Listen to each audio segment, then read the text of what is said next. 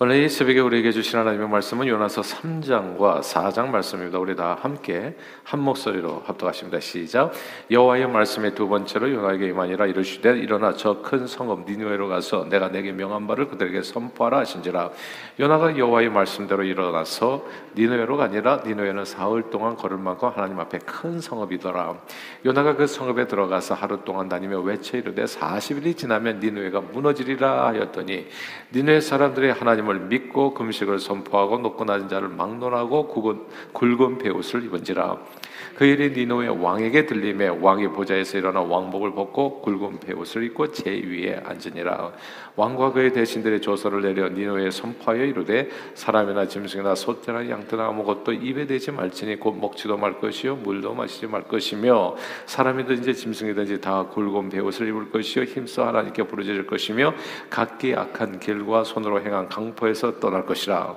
하나님의 뜻을 돌이키시고 그 진노를 그치사 우리가 멸망하지 않게 하시리라 그렇지 않을 줄 누가 알겠느냐 한지라 하나님이 그들이 행한 것, 곧그 악한 길에서 돌이켜 떠난 것을 보시고 하나님의 뜻을 돌이키사 그들에게 내리라고 말씀하신 재앙을 내리지 아니하시니라. 요나가 매우 싫어하고 성내며 여호와께 기도하여 이르되 여호와여 내가 고국에 있을 때 이러하겠다고 말씀하지 아니하였나이까 그러므로 내가 빨리 다시스로 도망하여 싸우니 주께서는 은혜로우시며 자비로우시며 노하기를 더디하시며 이 내가 그 시사 뜻을 돌이켜 재앙을 내리지 아니하시는 하나님이신 줄을 내가 알았습니다. 여호와여 원하건대 이제 내 생명을 거두어 가소서. 사는 것보다 죽는 것이 내가 나음이다 아니 여호와께서 이르시되 내가 성내는 것이 옳으냐 하시니라. 요나가 성읍에서 나가서 그 성읍 동쪽에 앉아 거기서 자기를 위하여 초막을 짓고 그 성읍에 무슨 일이 일어나는가를 보려고 그 그늘 아래에 앉았더라 하나님 여호와께서 박넝쿨을 예비하사 요나를 가리게 하셨으니 이는 그의 머리를 위하여 그늘에 지게 하며 그의 괴로움을 면하게 하려 하심이었더라. 요나가 박넝쿨로 말미암아 크게 기뻐하였더니 하나님의 벌레를 예비하사 이튿날 새벽에 그 박넝쿨을 갉아먹게 하심에 시드니라.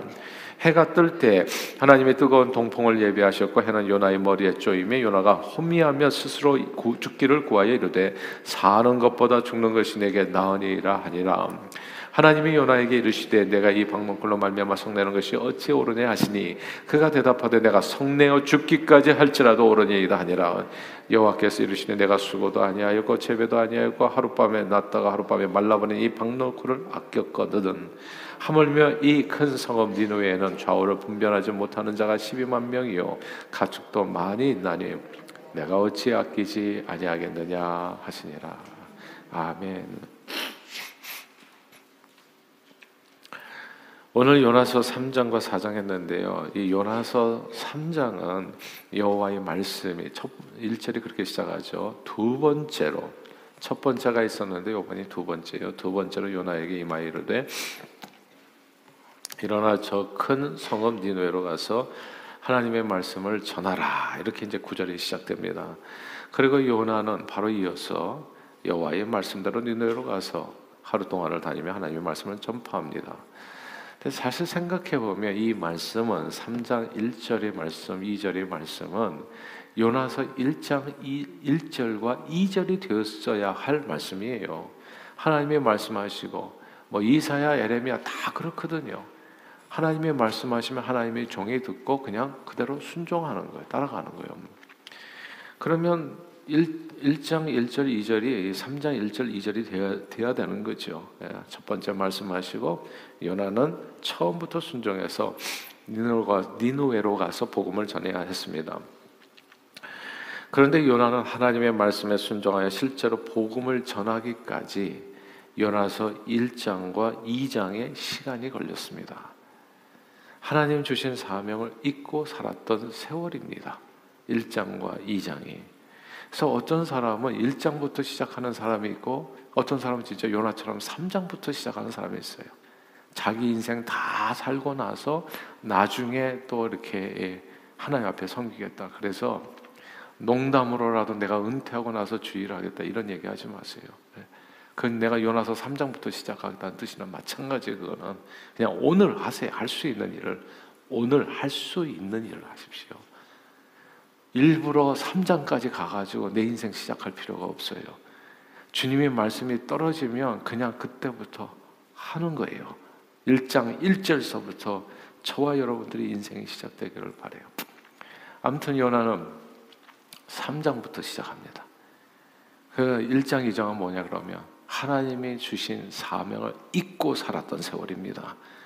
그때는 룰루랄라 좋았던 시절도 있었지만 끊임없이 요바로 배 밑창으로 깊은 바다로 물고기 뱃속으로 그리고 마침내 깊은 심연인 수월 다시는 헤어나올 수 없는 그 수월로 내려가는 삶이었습니다.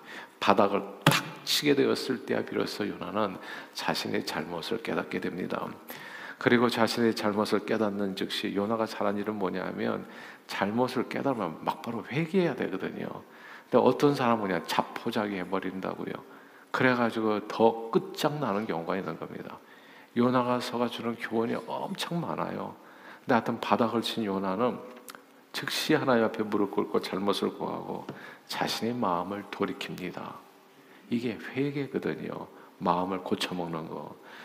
요나는 그래서 고래 뱃속의 감옥에서 회개를 통해서 자유함을 얻게 됩니다. 구원을 받습니다.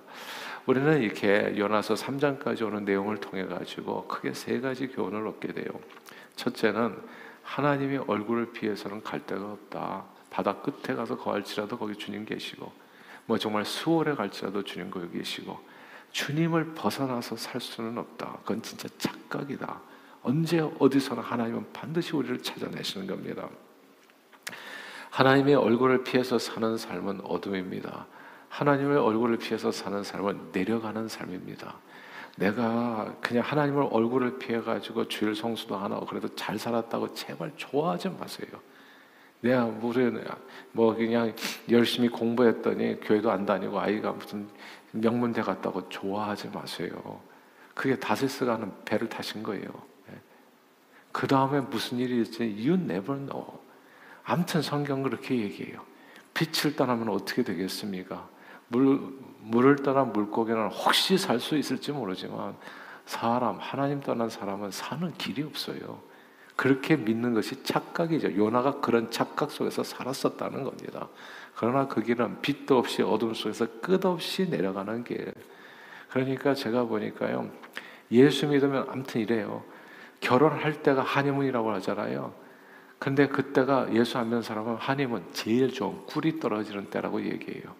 그리고 그 다음부터 내리막길이에요, 결혼이. 그래서 황혼 이혼까지도 이어지는 가정들이 많잖아요.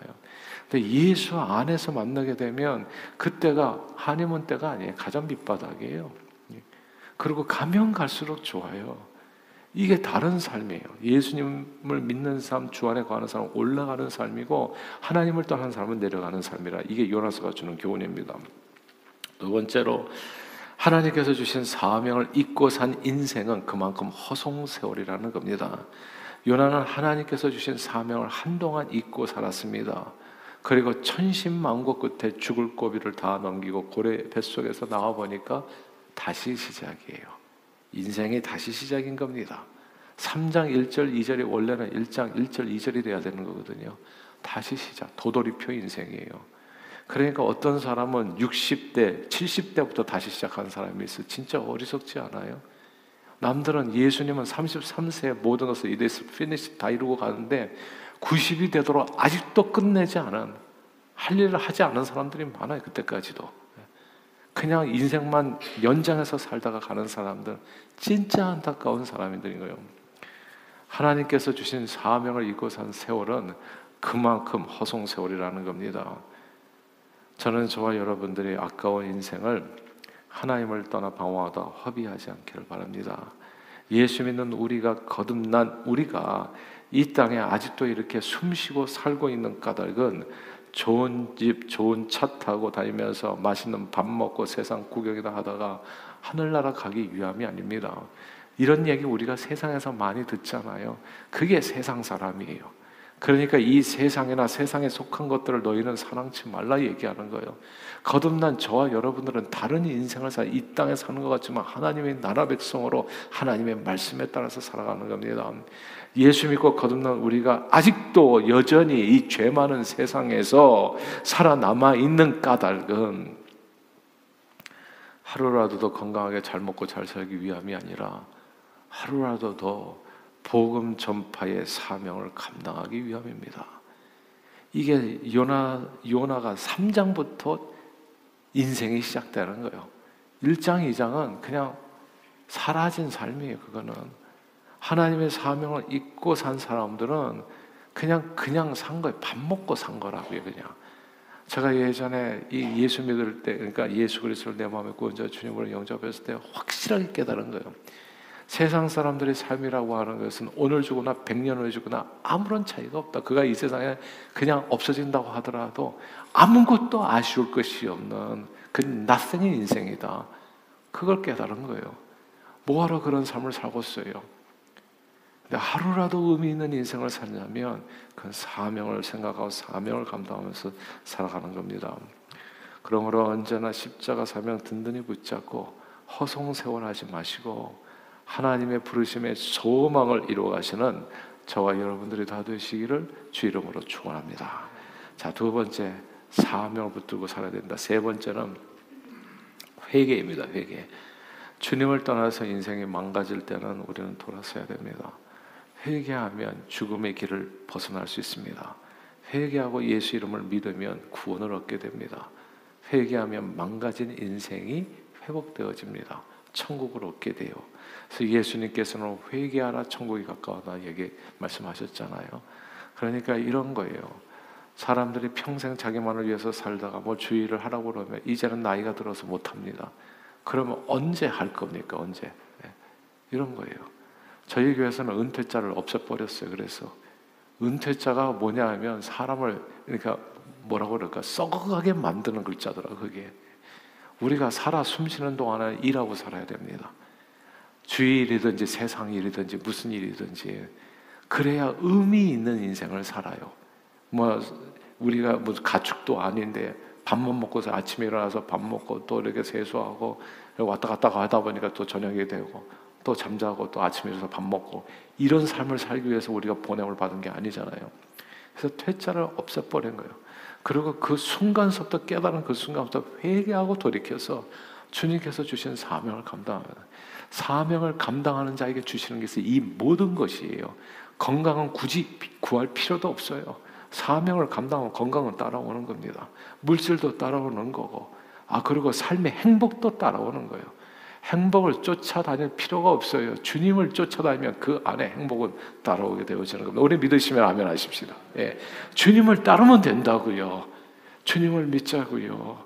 주님을 섬기자고요. 주님을 예배하자고요. 온 마음 다해 온 정성 다해. 요나는 고래 뱃속에서 회개했습니다. 내가 그 순간 깨달은 순간에 돌이켰어요. 그러자 그 인생의 막바로 회복됩니다. 사명이 회복됩니다. 그리고 오늘 본문 요나서 3장에서 다시 복음의 일꾼으로 쓰임 받죠. 그러나 그렇게 요나가 회개한 후에 하나님의 말씀에 따라서 니누의 성을 향해서 심판의 메시를 전파하자 니누의 성의 모든 사람들이 왕부터 시작해서 뭐 대신들은 남녀노소 빈부귀천을 막론하고 짐승들까지도 굵은 베옷을 입고 막, 막 금식도 하고 하나님께 부르짖어 용서를 구하면서 악한 길에서 떠나게 됩니다. 그러니까 이게 놀라운 부흥의 역사가 일어난 거예요. 하나님께서는 그런 니누의 백성을 보고 원래는 요나에게 줬던 메시지가 뭐냐 하면 재앙을 내린다. 너희는 다 망한다. 40일이면 다 끝난다. 이 메시지였는데 하나님께서 그 재앙을 돌이키시는 거예요. 그 돌이키시는 내용이 3장 10절이거든요. 3장 10절 같이 읽겠습니다. 시작. 하나님이 그들이 행한 것 곧 그 악한 길에서 돌이켜 떠난 것을 보시고 하나님의 뜻을 돌이키사 그들에게 내리라고 말씀하신 재앙을 내리지 아니하시니라. 아멘. 여기서 그들이 악에서 돌이켜 떠난 것을 보시고 하나님의 뜻을 돌이키셨다. 사람들이 돌이키니까 하나님도 돌이키시는 거죠. 사랑하는 여러분, 저 여러분들이 믿는 하나님은 우리가 악한 길에서 돌이켜서 주님을 믿으면 언제나 죄인을 멸하시는 뜻을 돌이켜서 구원해 주시는 분이십니다. 우리가 뜻을 돌이키면 하나님도 항상 뜻을 도시키세요. 성경의 역대 역대상 역대하죠. 역대하 7장 14절에 내 이름으로 일컫는 내 백성이 그들의 악한 길에서 떠나서 돌이켜서 스스로 낮추고 기도하여 내 얼굴을 찾으며 내가 하늘에서 듣고 그들의 죄를 사하고 그들의 땅을 고칠지라 이렇게 약속해 주셨습니다. 요나는요 이 사실을 잘 알고 있었어요. 회개 기도하면 하나님께서 뜻을 돌이키신다는 거. 요나는 이스라엘의 하나님은 언제나 은혜롭고 자비로우셔서 언제나 뜻을 돌이켜서 재앙을 내리지 않는 하나님이라는 것을 잘 알았습니다. 근데 이 하나님의 성품에 이렇게 사랑 많고 선한 것, 뜻을 돌이켜서 항상 은혜를 풍성하게 베풀어 주시는 이건 너무너무 좋은데 요나가 굉장히 힘들어했던 것은 하나님의 그 놀라운 사랑과 은혜가 나한테만 주어져야 되는데 쟤한테 가면 안 되는데 이거였어요. 모든 은혜는 특별한 은혜는 나한테만 예. 나만 사랑해 주셔야 되는데 하나님께서 내 민족 이스라엘 백성 내 가정 근데 내가 싫어하는 사람, 저 사람, 남의 민족, 철천지의 원수가 될 나라에게 임한다는 것, 이거는 참기가 어려웠던 거거든요. 사실 요나는 이런 사실을 그러나 처음부터 알았어요. 하나님은 모든 백성들을 다 사랑한다는 거. 그래서 이렇게 불평했습니다. 이게 가만 보니까 재앙을 내릴 줄 알았는데 재앙이 안 내릴 것 같으니까 요나가 하나님 앞에 막 흥변하는 거예요. 요나서 4장 2절입니다. 이렇게 얘기했죠. 4장 2절 있습니다. 시작. 여호와께 기도하여 이르되 여호와여 내가 고국에 있을 때 이러하겠다고 말씀하지 아니하였나이까 그러므로 내가 빨리 다시스로 도망하여 싸우니 주께서는 은혜로우시며 자비로우시며 노하기를 더디하시며 이내가 그 시사 뜻을 돌이켜 재앙을 내리지 아니하시는 하나님이신 줄을 내가 알았음이니이다. 아멘. 여기서 내가 고국에 있을 때 이러하겠다 말씀했다. 이 구절을 주목해야 됩니다. 이, 이 구절 안에 요나가 다시스로 간 이유가 나와 있는 거예요. 요나는 하나님의 사명을 잊고 세상으로 나간 것이 아니라 하나님께서 이스라엘의 적국인 아수르 제국을 살려주시는 것이 싫었던 겁니다. 요나는 북이스라엘이 아수르에게 멸망하기 직전에 활동했던 선지자거든요. 기원전 722년에 막 멸망하는데 그 전에 그 전에 수십 년 동안 활동했던 선지자가 요나였어요. 당시 세계 정복을 꿈꾸던 이 아수르 제국은 요나 선지자 시절에 잠시 국력이 크게 쇠퇴해서 망할 위기에 처해 있었습니다. 근데 요나 선지자가 그곳에 가가지고 망해가는 그 나라에 가가지고 회개하라고 선포해가지고 그 나라가 일어나는 거예요. 야, 일본이 한국을 점령하려고 그러는데 막 호심탄탄 노리는데 지금 일본이 고통을 겪고 있어요. 아, 근데 어떤 사람이, 한국 사람이 가가지고 막 일본을 부흥시켜 버린 거예요. 예. 곧이 와가지고 한국에 침입해서 한국이 망해 버렸어요. 그러면 이런 사람은 한국에서는 뭐라고 얘기해요? 이제 매국노 비슷하게 얘기하겠지. 예. 우리나라를 망하게 한 누구누구라고. 지금 요나가 그 지시라고 얘기해야 되냐, 이스라엘 백성에게. 그런 행동을 한 거예요. 얼마나 기가 막혀. 요나 자신도 얼마나 기가 막혀. 내가 한 일이. 조금 있으면 이 나라가 흥해가지고 와가지고 720년에 우리나라를 망하게 하는 나라라고요. 사람들이 다 죽을 거라고요. 이런 사실을 보고 있었던 요나의 심정이 편할 리가 없습니다. 어떻게 하나님이 내 편이 아니라 남의 편이 될 수 있는지. 그때 하나님께서 요나의 마음을 헤아리시고요. 박농코를 통해서 요나를 깨닫게 해주십니다. 하나님께서 니누의 백성을 살린 까닭이 오늘 본문에 나오죠. 다 함께 4장 11절. 4장 11절 마지막 절인데요. 시작. 하물며 이 큰 성읍 니누에는 좌우를 분별치 못하는 자가 12만 명이요 가축도 많이 있나니 내가 어찌 아끼지 아니하겠느냐 하시니라. 아멘. 내가 어찌 아끼지 아니하겠느냐. 이스라엘 백성들은 요나 선지자 때까지 하나님의 백성은 오직 이스라엘 뿐인 줄 알았는데 하나님께서는 요나 선지자를 통해서 하나님을 몰랐던 이방 백성들까지도 자기 백성처럼 아끼시고 사랑하신다는 사실을 보여주신 겁니다. 그리고 그것이 저와 여러분들의 사명이라는 거. 우리뿐만이 아니라 이 교회를 벗어나서 우리 주변에 예수가 필요한 사람에게 나가라. 이게 우리에게 주신 크리스천에게 주신 사명이라는 거. 하나님께서는 특정한 사람뿐만 아니라 온 세상을 이처럼 사랑하셔서 독생자 예수 그리스도를 십자가에 내어 주셨고 또 하나님께서는 모든 사람이 구원을 받으며 진리에 이르기를 원하십니다. 그러므로 우리가 해야 할 일은 온 세상에 두루다니며 천하 만민에게 복음을 증거하는 일입니다. 하나님은 내 편, 남의 편이 아니라 모든 세상 사람들을 사랑하십니다. 한국인, 중국인, 일본인, 미국인, 유럽인, 아프리카인, 남미인, 아시아인들 세상 모든 사람들을 사랑하세요. 그리고 저와 여러분 예수 믿은 요나 같은 사람들을 세상을 향해서 내보내시는 겁니다. 그 사명을 위해서 저와 여러분들이 오늘도 숨을 쉬고 살아 있는 거예요. 이 숨이 왜 붙어 있는가를 잘 생각하셔야 됩니다. 그거는 복음 일꾼으로 쓰임 받기 위해서 그 사명을 잊은 시간은 요나서 1장과 2장처럼 허송 세월이 되어갑니다. 내려가는 시간이요 어둠 속에 거하는 시간이요 오늘 죽으나 백년 후에 죽으나 똑같은 인생 아무 의미 없는 인생 밥만 먹고 산 인생 짐승과 별반 다를 바 없는 좀 더 좋은 음식을 먹었겠죠 나이프하고 칼을 들고서 예. 이렇게 뭐 고기 썰고 좀 고급스럽게 먹었겠죠 그러나 그 영혼에 무슨 의미가 있냐고요. 그러므로 오늘 본문이 우리에게 주는 교훈을 확실하게 저와 여러분들이 붙을 수 있게 되기를 바래요. 요나서가 주는 교훈입니다. 이건 늘 복음을 전파라는 사명입니다. 이 각자에게 주어진 이 십자가 사명을 든든히 붙잡고 주님 말씀에 순종하여 땅 끝까지 복음의 일꾼으로 신실하게 쓰임 받아 많은 영혼을 주님 앞으로 인도하여 주님의 마음을 기쁘게 해드리는 주님께 영광 돌리는 저 여러분들이 다 되시기를 주 이름으로 축원합니다. 기도하겠습니다. 하나님 아버지, 내가 달려갈 길과 주 예수께 받은 사명, 곧 하나님이 은혜의 복음을 증언하는 일을 마치려 하면은 나의 생명조차 조금도 귀한 것으로 여기지 않는다. 고백했었던 사도 바울처럼 우리도 주님께 받은 복음 전파의 사명을 위해 우리 남은 인생 모두를 드릴 수 있도록 언제나 성령 충만으로 인도해 주시옵소서.